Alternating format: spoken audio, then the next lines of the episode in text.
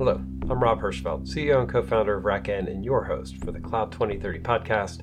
The May 27th discussion was about service meshes, or tried to be about service meshes, because it turns out that when we started talking, we pulled into edge and the needs around edge infrastructure.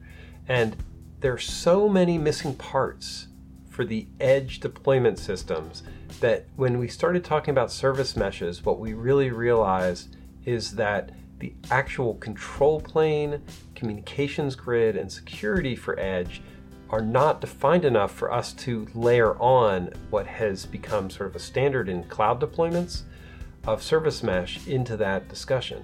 And while you might think, Rob, you just ruined the, the whole thing, how we got there, how we discussed it, and the components of why that's important is much more interesting than the conclusion itself.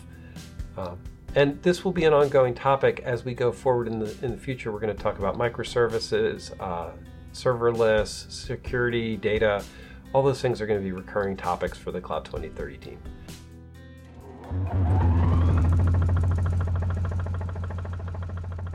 I am happy to frame up the conversation about service meshes, sort of to refresh people's memory but I'm also happy to yield if somebody else wants to uh, frame it. I know we have people who are more service meshy than I am, so. Yeah, I'm. I'm not sure I know um, uh, or have enough of an opinion one way or the other to be the person starting that conversation either. But I would love. I'd love to hear what everybody's um, thinking about relative to service mesh. In fact, oh, what what's the opportunity, Rob, Rich, Tyler, anybody else who I can't see that's on the call right now, um, in talking about um, the assumption of control plane requirements um, at the edge. Uh, a lot of the debate we have, and maybe this discussion happened, um, uh, you know, a couple of months ago when Sarbjeet was on a few times. Um, yeah. But uh, I don't know that we've solved the question of of the importance of a uniform control plane and or a control plane between edge and public cloud.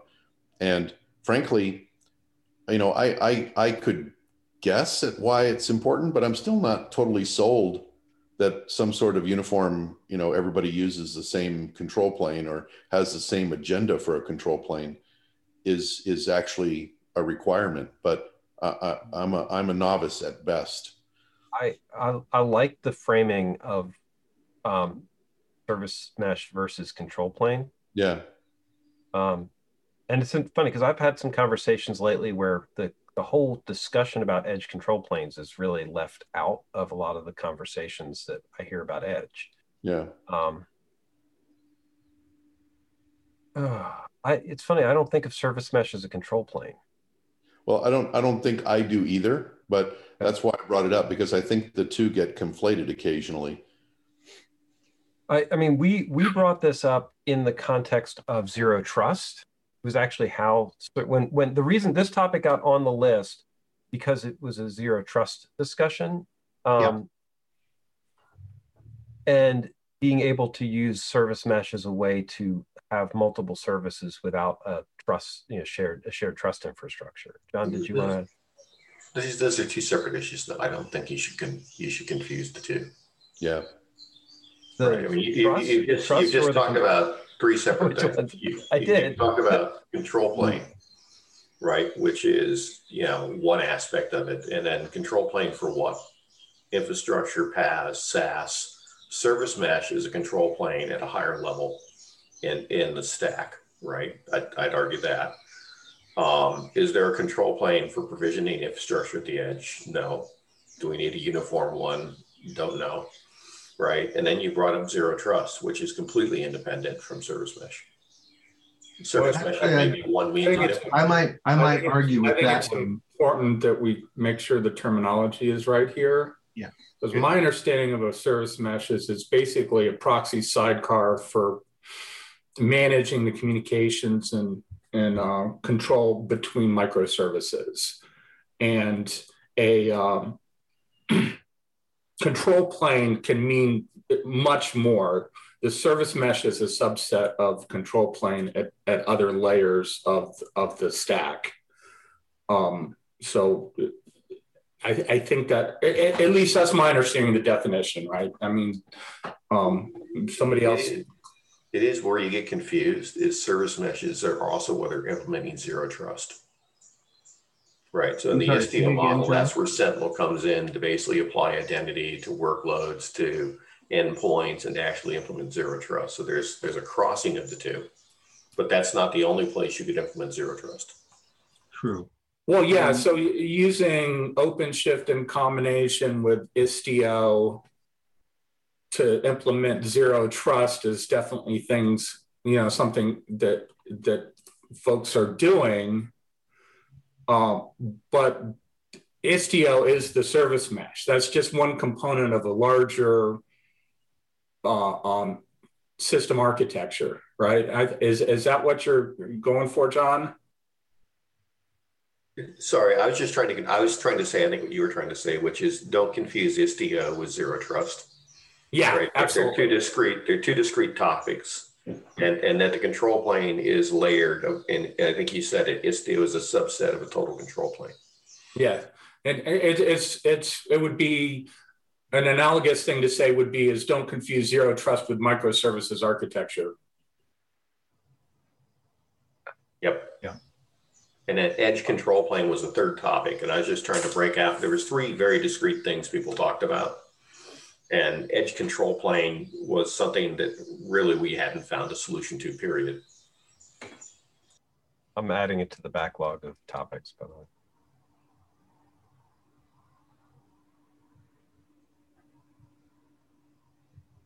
We have a backlog. How are we going to report this to the street?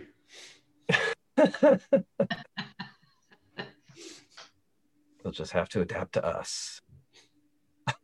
I like it.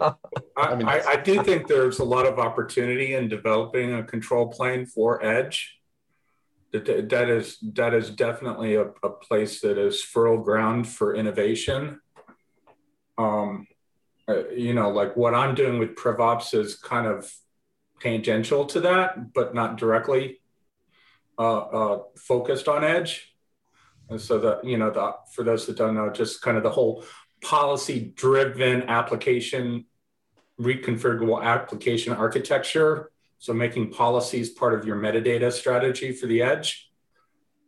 But um, there, I mean, it's it's like a whole field that hasn't been developed yet. Right.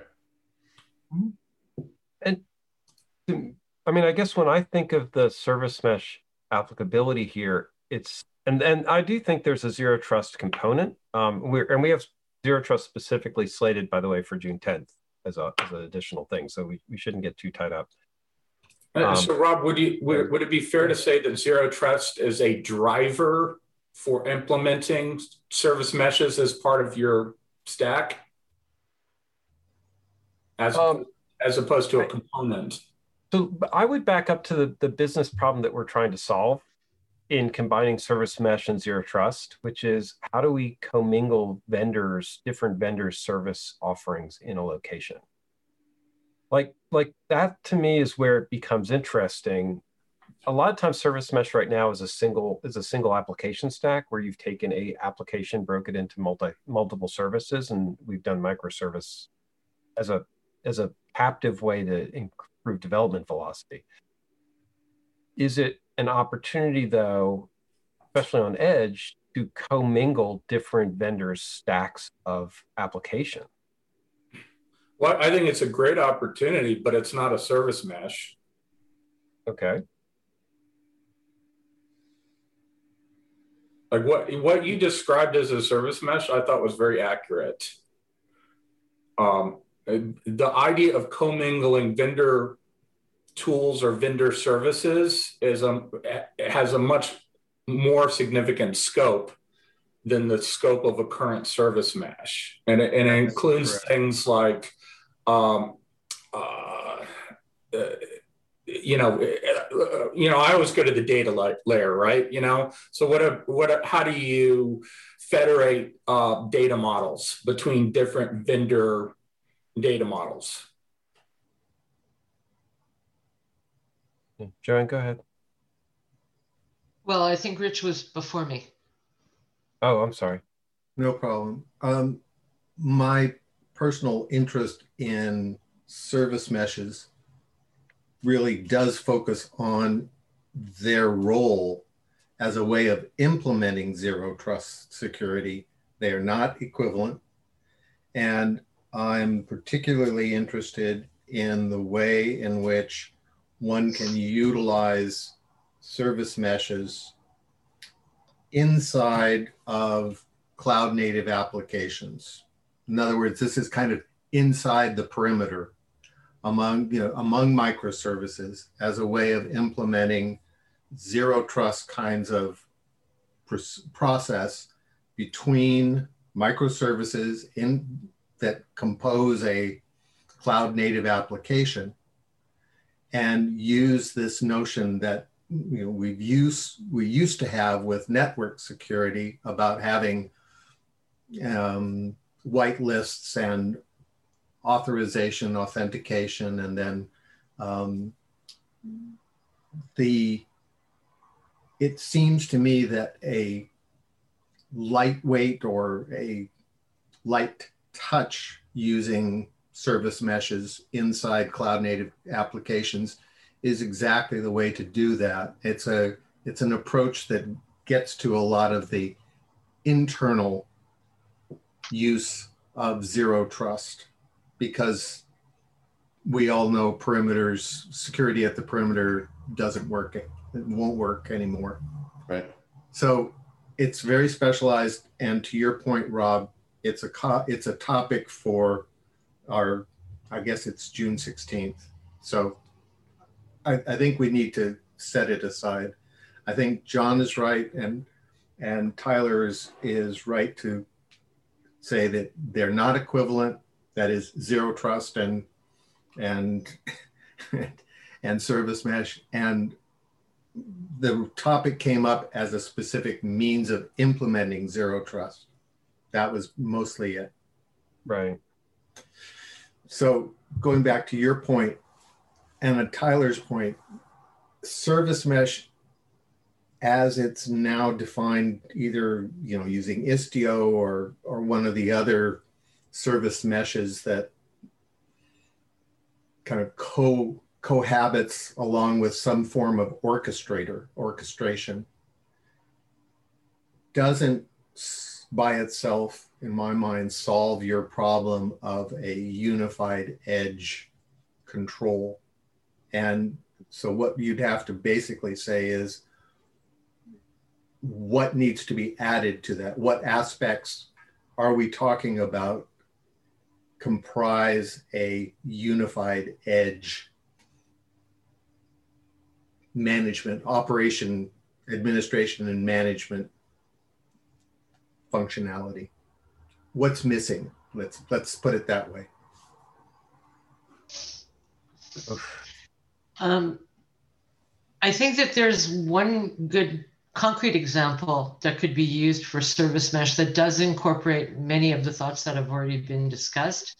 And that's with regard to IIoT and particularly with Edge, just because of the fact that these are service driven, they are communication backbone, and the service mesh is responsible and does need a control plane uh, within the IIoT because those applications take from the protocol upward in the stack. And whether you're combining mm-hmm. protocols or separating those protocols as discrete services, the whole service mesh, that's the best example for it because you could take SCADA, you could take MQTT, you could take any of the protocols, plus the services that are driving the delivery of the messages and which need to be zero trusted. Pardon me for using it as a verb. Um, but must be delivered in a particular fashion, do need a policy, do need rules, and will run on edge devices, particularly in reference to some of the automakers that we've just heard results from that have been using edge technology, like BMW. We know that there's return. So that's the one concrete example that I could provide where it brings all of this together. Or, and or, I think that's where the definition might have the best applicability. not so much in, in other kinds of microservices. Yeah, I, and because I, I want to clarify, some of what you described to me sounds like a protocol bus or pro- well, a protocol mesh is even beyond a traditional service like Istio style service.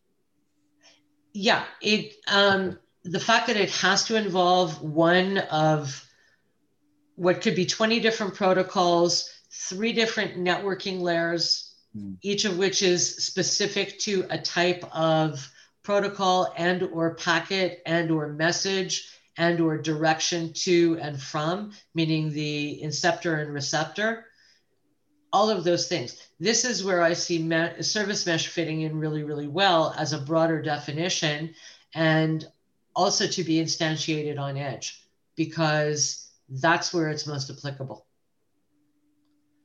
And I, I, I brought this up only because that's the only place that I've seen irrespective of Kubernetes and, and Ipsos, and et cetera, is where it actually is put into practice in a very significant and production oriented way. I, I like what you're saying because it's to me it's a it's a better definition of what people seem to want service meshes to do. It's not just a traffic load balancer. It's actually right. a, a it's actually a communications hub. Right? Yeah, and and you need that for any kind of IIoT or IoT. Mm-hmm. It it's more that it's it's actually a you, you really have to think of it as a network. I mean, what a service mesh does, the way you the way you make use of APIs and, and a service mesh is a, as a network and as opposed to you know making changes to one API requiring everybody to refactor the API to API um, conversations. It is a it is a network. It's a it is kind of a bus, but yeah, I think that's really how you must think about service mesh, and then add to it whatever else you're thinking about, whatever um, Mark's thinking about regarding con- administration and management at, at the edge. Because it doesn't it's a it's a it's a conveyance. It's not all of the it's not the actual functionality that you're looking for. At least well, i don't the, think it is. Hey guys i gotta i gotta run so um this has been a great discussion. Uh, I will leave you with one thought though. Uh, service mesh, I, I'm a little concerned about the terminology around it being like communication hub or network or something like that. I really think of it more as a uh, governance platform for microservices. Uh, where you can define, where you have tool sets for defining things like security policies, uh, global namespaces and, and other things it's, that really is more of governance rather than like a network, which implies the connectivity between these microservices. Um, so just just leave you guys with that thought. It's been a great discussion. Uh, I'll see you guys next week. Here's a hand grenade. Thank yeah. see you all later. Thanks, Tyler. well done. You're welcome. Oh, Tyler. Where are the eggs to throw at his picture? Yeah, I was, bye. I was going to throw eggs his way too. I mean, I, I think you guys are empowering service mesh way beyond what it is today right? And, and so when you start looking at deploying a, a, service mesh across multiple data centers, right, there's elements that don't even belong in the service mesh. Like, how do I even know where to route a, a request to? Which data center does it go to? How do I manage metrics beyond these things? There's a whole bunch of stuff we were building or looking to build to try and coordinate service meshes between multiple data centers that simply don't exist as part of a service mesh today. And, and that mm-hmm. includes things when you talk about trust, that you come down to who's managing the identity, right? As, as a starting point for those components, because that's where policy is tied off of. And yeah. then there's a second component. You talk about IoT and those components. Service meshes are a horrible solution for IoT messaging. They do not scale, in that fashion, right? They, they are just way non-performant to deal with some of the IoT messaging buses and the requirements of those messaging buses. They're heavyweight. And so I think we need to be very hmm. careful about trying to wrap everything in the definition of a service mesh. It's, you're trying to define an ecosystem for what you want edge to look like right? So policy is a part of that, identity is a part of that, proximity routing is a part of that. How, how do we actually orchestrate microservices as a part of that, right? But all those things together are much bigger than people think of service meshes today. And I think if you use the term service mesh, you're going to set at least me because I, I, do a lot of service mesh stuff. you're, you're, you're going to uh, you're going to have me looking crossways at you, going like, "What are you talking about?" John, what do you what do you lay what do you now use in your solutions in addition to or on top of service mesh to accomplish some of the functions you were just describing. Well, you have to build identity and so and so forth. Yeah, yeah. I mean, so so yeah, the identity piece is what we've done in the past was it was not sufficient. You know, we relied on a single source of something like Keystone from OpenStack, and then federated those across the planet, which has many holes in it. And then you know, it, it was an unsolved problem right? One of the last conversations Mark and I sat in um, in in Shista, and the topic of identity came up, and people were even afraid to tackle it. Yeah. right. True. So we haven't fixed identity, and that we're ready to assign policy to it yet. There is no non AWS. Back to the topic AWS versus GCP. Right now, they or Kubernetes are identity sources to it, and and if you look at any one of those identity things, they're having to basically bring in other identities because that's what the enterprise is using, right? Whatever their identity server is component to it. So there is no global identity service on which you can apply policy today that isn't specific to a technology stack or a vendor stack. And the policies that you're referring to start in some sense with um, things like um, access controls? They, they traverse all levels, right? So they, they're going to go anywhere from, if you want to talk about the ACLs on your network layers up to your servers and your nodes, what workloads are allowed to run on these mm-hmm. things, you know, microservices, they traverse the scheme of things. And if I look at someone like an Azure and I look at their security stack, right, they've done a great job of that in the way I can organize, structure it, put these things together. And, and I give them, give them credit. it was a very nice implementation to it. There's nothing like that in a um, non-proprietary vendor method today. That's, right. Yeah. So if you want to talk about building edge, right, it starts with the base of identity. And the other thing, pragmatically, talk about control plane, and getting that was really out there. So some of these applications, uh, we talk about you know, BMW and the other people out here, and, and we talk about these visionary types of where we think the edge is going to get to between now and tomorrow, we have to find a way of deploying things at the edge that make economic sense right? And the cost of deploying edge today and the infrastructure, deploying the networking, deploying the compute and all the other stuff, it, it didn't hit the business models.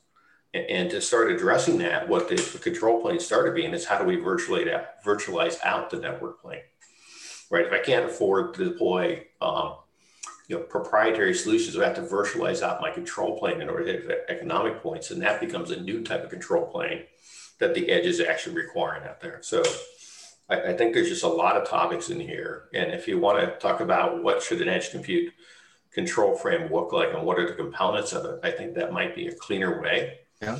of having a conversation around these things than trying to take service mesh as the proxy for it. Um, as I said, if, if, if you're in the service mesh world, you're going to realize that there's just so many more things that are not in scope of service mesh today. And you're going to realize there's problems it does solve and problems it absolutely does not solve. Yeah. Hallelujah. Um, but quick, quick question to Mark ahead, and to and to Rob. When you talk about the management, the administration and management yeah. Mechanisms for Edge, are you considering interworking between domains, you know, managed by owned and operated and managed by different organizations altogether, or are you talking about something that is kind of a well-defined, has a well-defined boundary? Well, uh, I'll, I'll, go first, Rich. I the, the, question is is a perfect one and aligns with with um, a comment I was about to make, and that's that um, I want to make sure when we're talking about um, a control plane or or putting a service mesh or you know some sort of unified um, approach to management of um, globally distributed infrastructure, that we're talking about um, what infrastructure we're actually talking about. My my basic interpretation for being able to apply some of the stuff that we're talking about here, including a control plane, is that it's more applicable to a network that has um, synchronicity uh, and shareable services between locations, as in a cloud that has been distributed over many locations rather than infrastructure in each location. Um, or what you know is is mostly being deployed today is distributed infrastructure. It's not a distributed cloud. Uh, and so are, are the tools that we're talking about as necessary regardless? And I just don't see that yet. I don't see that are, in the are you. Yeah, I think my question was one level up. Are you talking about edge, you know, edge oriented clouds that can that are under independent management, administration and management, are you talking about the interworking of those, or are you simply, I don't want to say simply, are your is your focus one of I have an authority, uh, you know, an organization that, you know, we'll call it a, an edge cloud. I need to be able to manage, to administer and, you know, operate, administer, and manage this far-flung set of things out there at the edge. Oof. I'm sitting there in control center central, watching it, monitoring it, managing it, what have you. Are we are you talking about an interworking of edge clouds or are you are your is your focus right now strictly on I have authority over these. This is what I'm interested in making sure works. Yeah, uh, the the the first one, the interworking of edge clouds, is more of a concern relative to this topic for longer term. Um, the short term is if I want to put infrastructure in a hundred places, um, why is a control plane important to that process? Um, and I and frankly, I just don't know enough about um, using a control plane to determine why, um, if I have tools that allow me to manage the deployment of infrastructure, the deployment of apps, um, the updating of apps in remote locations, um, where does the control plane fix what I can do with each individual tool already? I mean, like for instance, if I'm using Rob's tool, if I'm using Rob's platform, to manage a distributed set of hardware in you know 100 locations. Um, i don't know where a control plane fits in that. I don't even know that i need a control plane in managing that infrastructure and yet i could provision a bare metal solution um, in 100 places as long as i wasn't sharing resource between locations and doing time synchronization between each location for you know for passing for services that are being passed from one place to another. Why do i need those extra layers of services? Well you need to Rob's uh, tool and, and, rob is a control plane. Rob is i yeah. I'm a control plane. So, yeah. so let, okay. let me throw but this we're not, but we're not we're not a wait, wait but but but hold on a sec because we're not a data plane. Right right. That's fine. Right so so we're not the the thing that service mesh creates and and maybe we're you know the that we're so captivated by Istio that we're we're missing the the thing is that I can set up all these services, but once they start interconnecting and talking to each other and sharing information, right at that point, that's a data plane. That's that's when when I think of service mesh, I'm thinking about how like I can build a service and make it available, but I'm not in the middle of our packets flowing between these two services. And if I upgrade a, a service, how do I tell the new, you know, there's more capacity or hey, you need to migrate your data flow to this new this new service that I just stood up for you, where the service is now actually in a different location and you better flow to that other location, right? There's local and then there's also this idea, um, Rich, that you were getting to a little bit, which is um, distributed, actually site distributed control planes.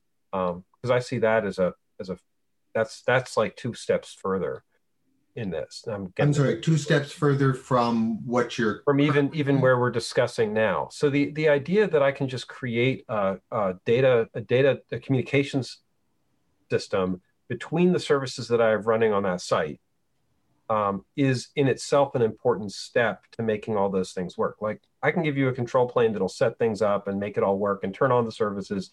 That looks great. At Actually, that, connecting those that, services at that single edge site. Uh, well, in a consistent way across multiple, across a distributed okay. federation of sites. Um, you, if you can't do one site well, then you're you're lost. Yeah, I, so, I mean, there's there's a distributed okay. edge piece that builds on top of that, but nothing works if you can't do one.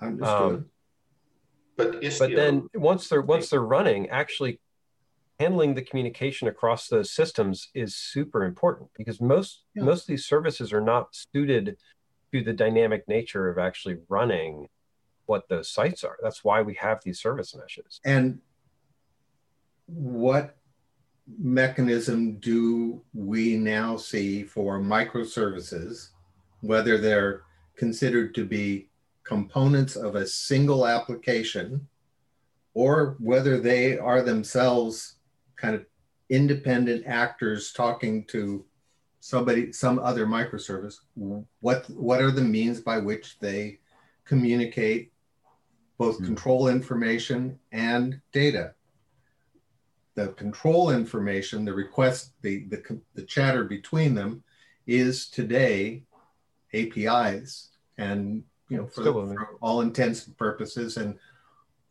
then your point is fine having once done the controls, that part of the, the, the chatter, what are the mechanisms by which data is actually moving from one point to another? Is that what you're saying or? It's the, these services and by design, they're not that smart about their environment. So these services being the ser- the services that we're deploying in these locations are are right by ideally they're pretty narrowly defined. So they don't yeah. they don't what you know they would want to be able to say i am a you know you can connect to me and i'll give you this data. Here's my i'm registering here as a source for this data. And uh, you know i'm going to talk to the registry and find out where i can consume other pieces and you you just you just identified a major issue i was waiting for one either you or john to mention registries because along with identity you know, registry takes a broader view there. So the notion of registries among this community of, of actors is a big factor. Again, we don't have a, a we, we hardly we can hardly agreement. figure out DNS in in these remote locations, right? Dynamic DNS is absolutely critical for anything, right? You can't even do certificate TLS certificates without a, a, a verifiable DNS in these instances. Um, and so, you know, yeah, it's that's that's this is where you're right. I mean, maybe maybe we need to be talking about registries and DNS and and because uh, that's such an essential component for trust and making a service mesh work. Yeah, I, I think that is exactly the, the point. There are there's functionality whether you come into it with a um, with an attitude, with a with a bias as to how or what tool to use, the functionality needs to be kind of called out. And you've identified, you've you know, John's talked about identity and the, its mac and how we have to deal with how we might have to deal with it. You've just made the the reference to registries, and I think that is going to be a big issue. Could could something like um, NATs play a role in in uh, identity mm. management between sites and identity validation, if nothing else? Encrypting the source, guaranteeing the source. Um, okay. Well, Nicholas, again, there's different models. I went down a totally different path. Yeah. I was following Jacobson's work on this stuff, and and there's totally different security models that we use today. Um, and I was following some of the stuff they used in named data networking, where you authenticate the content, you don't authenticate endpoints because endpoints are fundamentally flawed. Um, and, and so, and, and by the way, I'd, I'd, argue some of the zero trust stuff today is fundamentally flawed. Um, but I would throw out a totally different topic. I, I, think when you talk about control planes at the edge, um, I'm really, in my mind, the most practical outcome, and I'm probably completely wrong, is that the control plane becomes a household or it becomes an enterprise office right? It, it's going to be managed by an organization and and or individuals, and then they're going to be consuming services outside of it, right? So I've kind of made the automation before. Maybe the Xbox becomes the control plane is the most powerful processor in the house, it becomes the IoT hub inside of the home, right? But but the notion that someone's going to manage the houses is, I think, difficult. I think it's much more logical that the market's going to follow into a second a particular product set family that becomes a control plane at a level like a house that may be extended out to something like an apartment complex. And then services get consumed out of that. So I, I think in my mind in the past, one of the flaws I think I've had is thinking of this as kind of this north to south thing. We're so used to being controlling component at this edge, managing a whole bunch of little things down below. What if the model's reverse? What if it's a bunch of little things at the edge, which may get aggregated over time, requesting things upward? Yeah, and and the home automation folks kind of have to almost by by definition have to kind of start from that very that that very same point of view. Um, uh, it it then ends up going back to one of these other topics, Rob. That you know what what are our assumptions about the the mega companies and and everything that they're they're responsible for? Because oh yeah. they're going to be they're going to be the folks to whom you go. They're going to be the you know the the azures and the active directories and the amazons and and their various parts of this this is actually you're right i mean microsoft's lock on active directory is stunning from that perspective um yeah and yeah there's you know, especially with all the, the new highlights on security that are coming in, um, having auth z auth n. And I, this was actually one of the topics in our in our in our subtopics list, right? auth z auth n is the key in how all these services work. The thing, one of the things that you had said that I was thinking about was, you know, TLS. But just using regular certificate encryption, you could secure communications between two points by doing a, a trusted key pair between those two encryption points. I don't know if you, I actually presented something like this at GlueCon back in the early Kubernetes days, mm-hmm. where we were generating certificate pairs per per service that we would have to communicate. Um, and then you can trust you can use that as a way to create virtual tunnels and things like that because only those only the two people with the, the keys can decrypt it. I bring all that stuff up because at some point it's all of these communication paths have to have some some trust, some auth z, auth n, who's doing it? Do I trust them? Right? What's what's the communication? Um, and I don't know how we make that stick without some major player providing the um, ubiquitous component for it. Um, yeah. Even even if well, you've got alternatives like kind of a, a collaborative or cooperative the way DNS is governed. Mm. But there's an argument that that's not going to that's that's not sufficient or it's not agile enough or not responsive enough. Well, VM, uh, one of the reasons VMware took off so much is because everybody started counting on it as sort of that base layer in your infrastructure. Mm-hmm. Um, and interestingly, we, we, you know we started the conversation about eucalyptus because you know potentially some AWS service clone um, for you know authentication could become the that layer that we depend on. Um, John, yeah, I, what, actually, John, what do you count on with respect to some of these this functionality? Do you in your solutions kind of defer to and and find yourself relying on an Azure or an AWS offering? No, I mean we we we we struggle to be cloud agnostic, right? Which means we have to build stuff when we go into it, and so Kubernetes back to, to some policy, some identity, some other components onto it.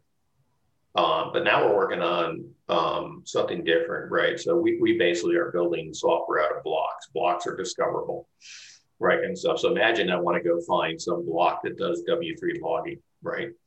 I, I want to know, I don't give a crud how I found that. What I want to know is that I can verify the author, I can verify the contents has been right. um, not tampered with.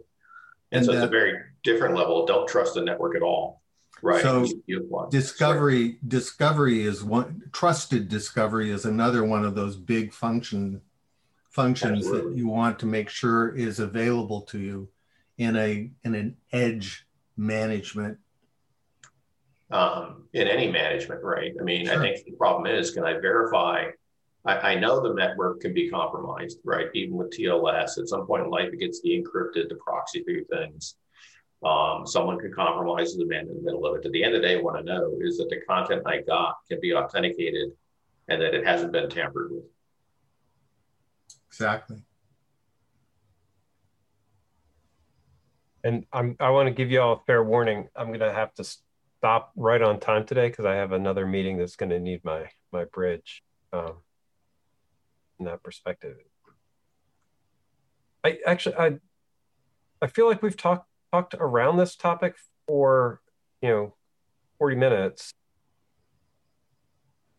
This feels like you know, like we're stomping on cockroaches on this, which is typical for real when I think when we have a real edge conversation, I feel like this is exactly the, the challenge that we have with edge conversations. It's like, okay, I need a control plane, I need a data plane, I need an auth system, I need a service registry, I need um, so I think you start with the, the question of who's the consumer, who's the user.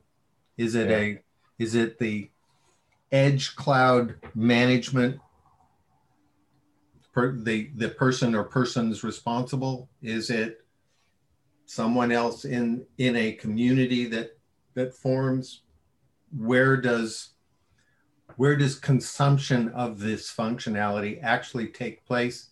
And does it all reside in one spot or is it a you know is it a composite and one would argue that at least in some ways it is a composite there's somebody who owns the owns the data center floor on which the um, you know the the equipment runs and it moves up So it's the whole opinionation problem. Edge has a lot more purpose driven, uh, a lot more different purpose driven things than even the data center in the cloud. So uh, each different solution is has got to be opinionated to work for that particular uh, perspective of the verticals. So And I think in some way, John has the hardest problem because he has to make all of those different verticals work. Well yeah, well, I, I, agree with that. I think uh, and and with, Rich, the perspective Rich described and the one you just did, uh, Rocky, are are um, the hard part about Edge. And to Rob's point about chasing cockroaches, because the minute you step on a cockroach, somebody says, "Well, that's not the specific cockroach I was talking about." yeah.